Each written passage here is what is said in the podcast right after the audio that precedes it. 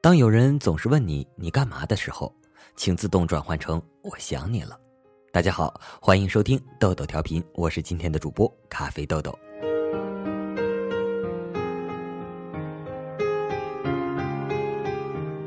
闺蜜 X 新认识了个男孩，两人互换了微信后就没有过多的交流，但上次见面后，两人都互有好感，尤其是闺蜜总是三句不离新认识的这个男生。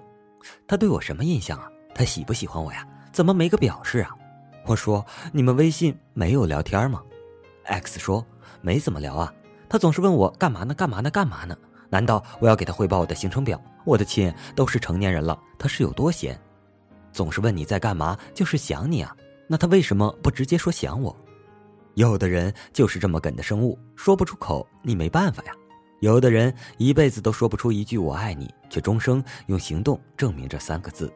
有的人就是不习惯总说我想你了，而是用你在干嘛代替无时无刻的关心。如果你真的如实回答你在干嘛，恐怕对话真的不好往下进行了呢。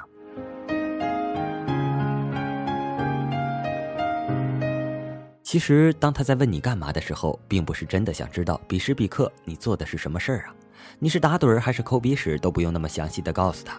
你要明白，他只不过想找个借口和你聊几句。直男的心思就是这么简单。所以，你干嘛呢的标准答案是我想你了。因为工作忙，一个多月没见的朋友忽然发了条信息：“你干嘛呢？”我随性的回了一句：“忙呢，最近太累了。”然后对方回：“注意身体，劳逸结合。”然后就没有然后了。前几天我约他出来，吐槽他怎么总也不约我，还把不把我当朋友了。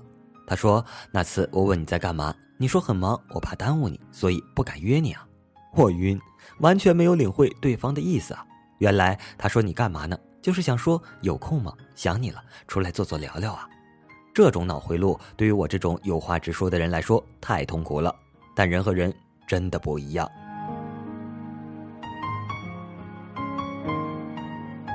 她是天蝎女，能主动给我发信息，我都该感激涕零了吧？怎么还能要求她说那些肉麻的“想你了，好久不见”的话呢？有的人确实不习惯直接说出一些话，好像一句“我想你了”都能直接让他呕吐。这些人内心有熊熊烈火，往往语言也能让你结冰。面对这些不直接小姐和不直接先生，我能做的就是充分理解他们的潜台词。所以，你干嘛的标准答案是没干嘛，出来呀。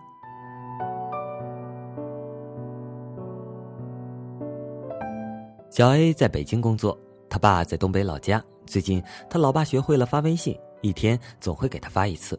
你干嘛呢？这给小 A 烦的真是够呛，总是跟我抱怨这两地还老监视他的行程，每天晚上还得汇报自己今天干了什么。都奔三的人了，怎么一点自由都没有啊？我笑他不理解老人的良苦用心呐。你爹一个大老爷们儿，面对你这个大老爷们儿，难道还能直接打出来儿子我想你了，要了他老命吧？问你干嘛呢？只是想告诉你，他很惦记你而已。即使你说没干嘛，他也会很满足。我说你千万不要不回复，看到了哪怕说一句没干嘛，床上趴着呢。电话的那头换来的会是最放心的微笑和一夜安眠。我们的父母年纪越来越大，就常常越不善于表达。仔细想想，他们越来越小心翼翼地跟我们讲话，怕耽误我们工作，怕耽误我们忙正事儿，怕说错了影响我们心情。但是越是这样，他们越关心我们过得好不好，内心的安全感也越来越少。面对他们的问话，请多一点理解，多一点耐心。所以你干嘛的标准答案是我挺好的，放心吧。不要抱怨他们不懂得表达，越是内敛的感情越让人感觉揪心，不是吗？就好像北京遇上西雅图里，木讷的 Frank 不会说一句我想你，就会跑出很多街去给文佳佳买早餐。不会说一句我在乎你，却会因为医生没有及时发现文佳佳存在妊高症而暴怒，就好像《归来》里面的巩俐和陈道明，没有一句我想你，却可以冒着被发现、被通缉的危险回到老房子看妻子，没有一句商量就明白各自的信仰而保守秘密。不要介意那些不善于表达“我想你，我爱你”的人，要知道他们的感情可能比别人更深沉。所以，如果那些深沉的人给你发，你干嘛呢？心里偷着高兴去吧，因为他们肯定非常想你。好想你，好想你，好想你，好想你。是真的真的好想你，不是假的假的好想你，好想你，好想你，好想你，好想你，是够力够力好想你，真的西北西北好想你，好想你。好了，今天的节目就到这里了。我是本期主播咖啡豆豆，微信公众订阅账号搜索“豆豆调频”或 “radio 一九九零”即可。我们下期再见，拜拜。